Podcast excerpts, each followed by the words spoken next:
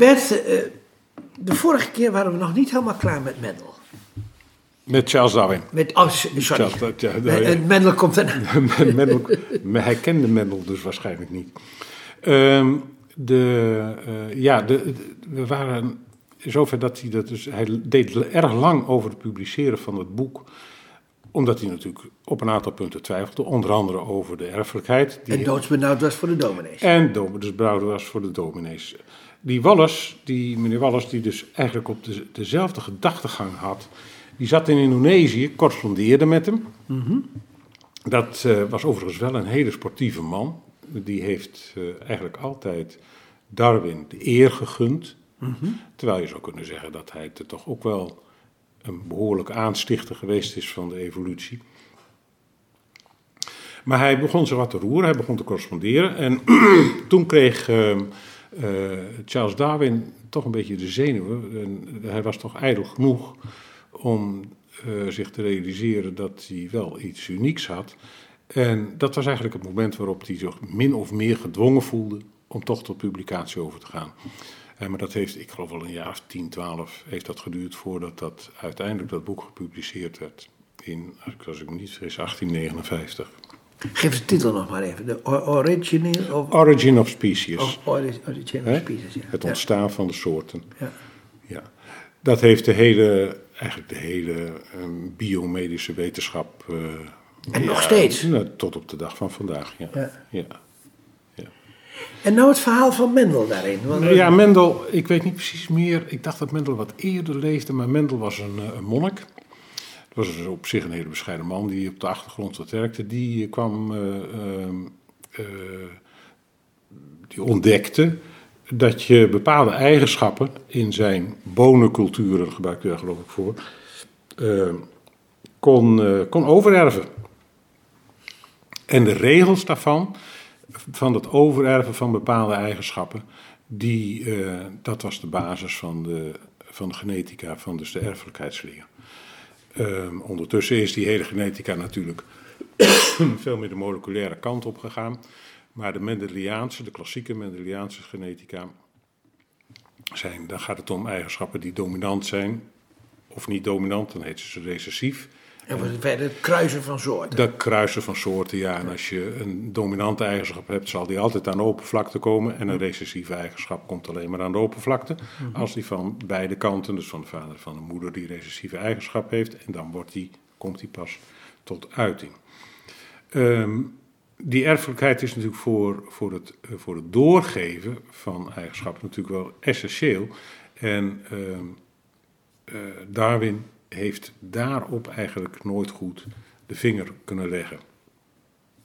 Dat is dus altijd een beetje een. Want die combinatie, die, die, dat is toch echt een logische Ja, ja, combinatie. het hoort echt bij elkaar, tuurlijk. Alleen dat, daar, daar heeft hij wat moeite mee gehad. Hij had wel een eigen eh,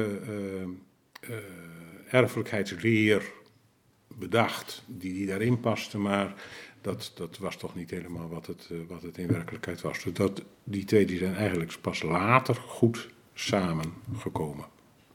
Maar het zijn andere wetenschappers die daarmee bezig zijn geweest. Ja, dat is dus na Mendel en na eh, Darwin pas gebeurd.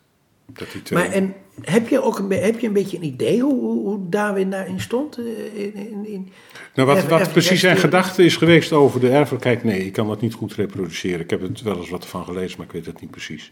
Ik weet wel dat hij er net niet bovenop zat, zou ik maar zeggen. Hij, het, het Mendel, het Mendeliaanse verhaal, dat had hij niet, eh, dat, dat kende hij niet. Oké.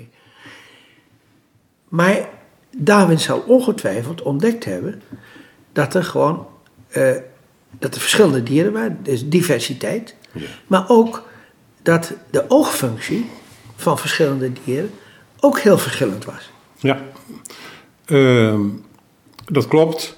Eh, hij, ehm, ehm, hij heeft, ja, laten we zeggen, als je, als je in, de, de, in de. Kijk, ondertussen zijn we zover dat we langzaam maar zeker op mm, met allerlei geavanceerde technieken.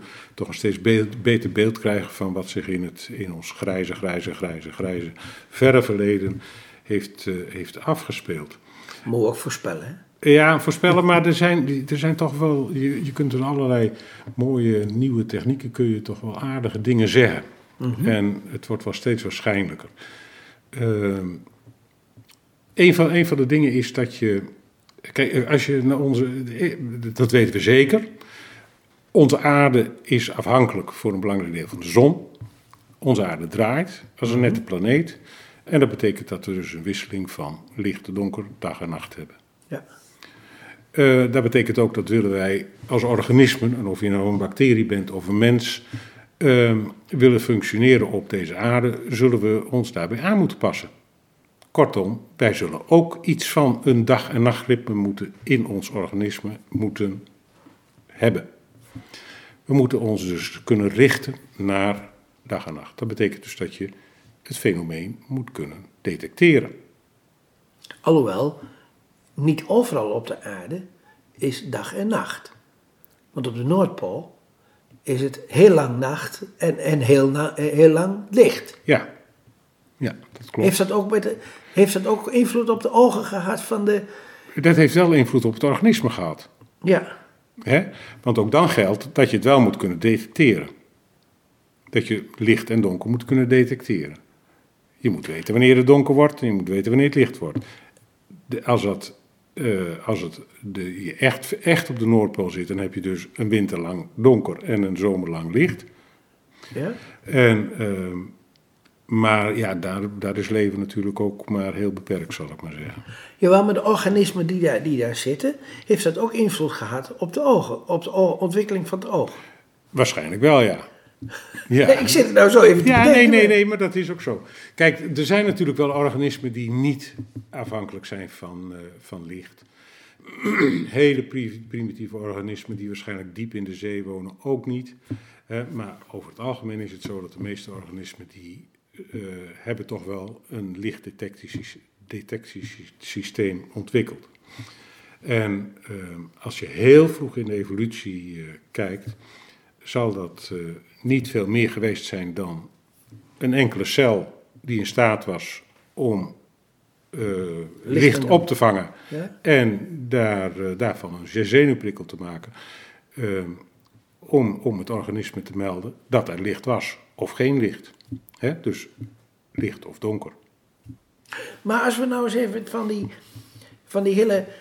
eh, eh, eh, eh, die, die, die, die, die beesten die bijvoorbeeld in, in de zee rondzwemmen, eh, eh, ja, van, die, van die kwapachtige. Ja.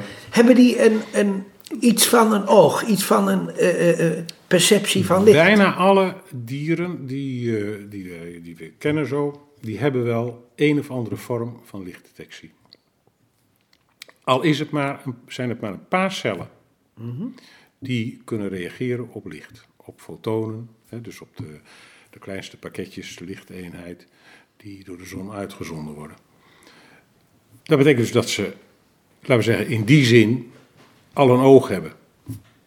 Zij het dan van één celletje of een klein beetje pigment. Ja, als je naar hele kleine wormpjes kijkt, die, die hebben vaak niet meer dan een paar kleine pigmentvlekjes die op licht kunnen reageren.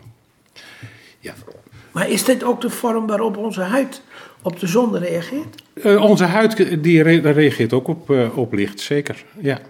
Ja. Dus in feite is de huid in, in feite een In feite heel huid- primitief oog. ja, dat is een leuke. Het, eh, nee, zover zou ik niet willen gaan. Eh, de huid reageert op licht. Ehm, maar is niet wat je. ehm, niet, niet, niet een, een, laten we zeggen, een lichtopvangend orgaan om daar iets mee te doen. En Je oriënteert je daar niet mee. Over het algemeen niet, tenminste. Maar goed, je hebt gelijk. Dat, eh, het is niet alleen het oog dat lichtgevoelig is. Dat klopt. Maar als we nou eens even naar die, naar die hele primitieve vormen. Of, Ja.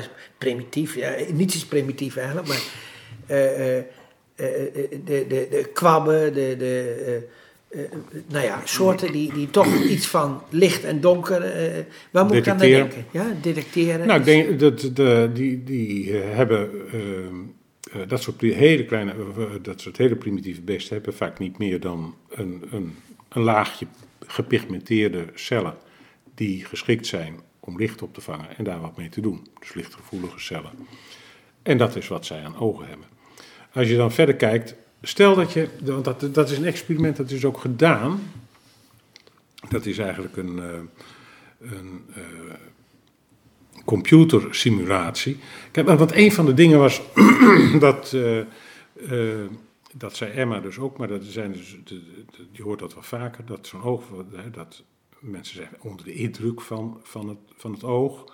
En dat moet wel heel ingewikkeld zijn. Je kunt dat bijna dan niet verklaren, evolutionair. Er is, je bedoelt Emma, de, de vrouw, ja, de vrouw, van, van, Darwin. Hè? Ja, ja. Uh, uh, en die, die zet ik nou even voor al die andere mm -hmm. mensen die daar ook wat moeite mee hebben.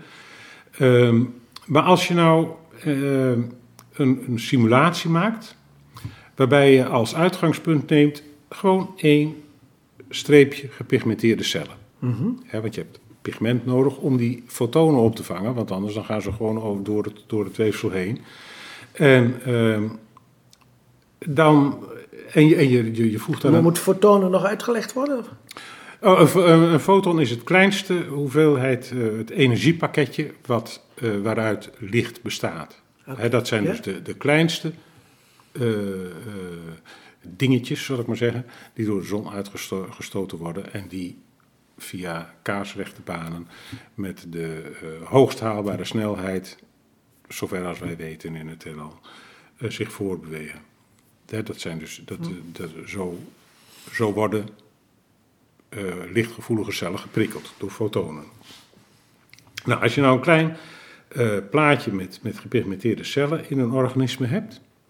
En je zet dan in dat programma zet je daar een aantal veranderingen zet je daarin. En dan kijkt wat er gebeurt met, als je dat laat groeien. dus dat is een soort kunstbeestje wat je dan gemaakt hebt en dat laat je evolueren.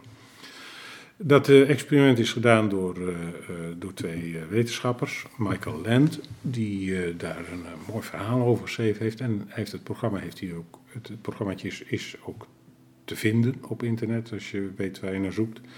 En dan zie je dat, dat, dat beestje met dat hele primitieve streepje pigmentcellen, dat vangt licht op. Alleen, hij weet niet waar het vandaan komt. Dit is een kunstmatig beestje? Een kunstmatig beestje, in de computer. Ja? En dan verandert dat plaatje, want dat heeft hij daarin gegeven. 1 op de 20.000 generaties of zo geeft een mutatie. Geeft dus een kleine verandering. Dus een kleine verandering. Dus na 20.000 generaties, ik zeg dan maar wat hoor, ik weet niet precies meer. Geeft hij, eh, is, is dat plaatje niet meer helemaal recht, niet meer, horizontaal, niet meer helemaal horizontaal. Maar dat is een per ongeluk een beetje gekromd. Nou, als je een recht plaatje hebt... En je is laat per ongeluk of is het is Ja, is per ongeluk. Allemaal, nee, is niet verklaarbaar, gewoon per ongeluk. Stom toeval, mutatie. Ja. Maar het beestje wat, waarvan het plaatje, het pigmentplaatje, een heel klein beetje gekromd is... die kan op dat moment kan die de richting van het licht bepalen. Dat kon hij niet toen dat... Plat was? Plat was, maar toen het een beetje krommer was, kon hij dat wel. En nou is het een groot voordeel als jij weet waar het licht vandaan komt, dan wanneer je dat niet weet. Als er een, een, een, een, een, eh, een roofdier aankomt wat jou wil op, opeten. En je merkt alleen dat als hij voor je staat, dat het dan, dan wat minder, uh, minder uh, licht wordt. Omdat, mm -hmm. dan ben je zo, nog steeds een pineut. Als je weet dat hij van rechts komt, om het maar eens zo te zeggen, omdat je de richting van het licht en de richting van het donker kunt onderscheiden. Dan weet je waar je naartoe moet vluchten. Precies. Dan wordt je overlevingskans aanzienlijk groter. Uh, de, ja, dus dat, en, en, dit is dus eigenlijk de eerste functie van het oog. Dat is de eerste functie. Ja, dat is de, de eerste functie van het oog is hoe communiceer ik met mijn omgeving? Hm. Hoe overleef ik hè, de wereld waarin ik uh, terechtgekomen ben? Daarvan, daarvan is het, uh, uh, speelt het oog voor een hele hoop organismen een hele belangrijke rol. Oké, vanuit deze gedachte gaan we de volgende keer verder.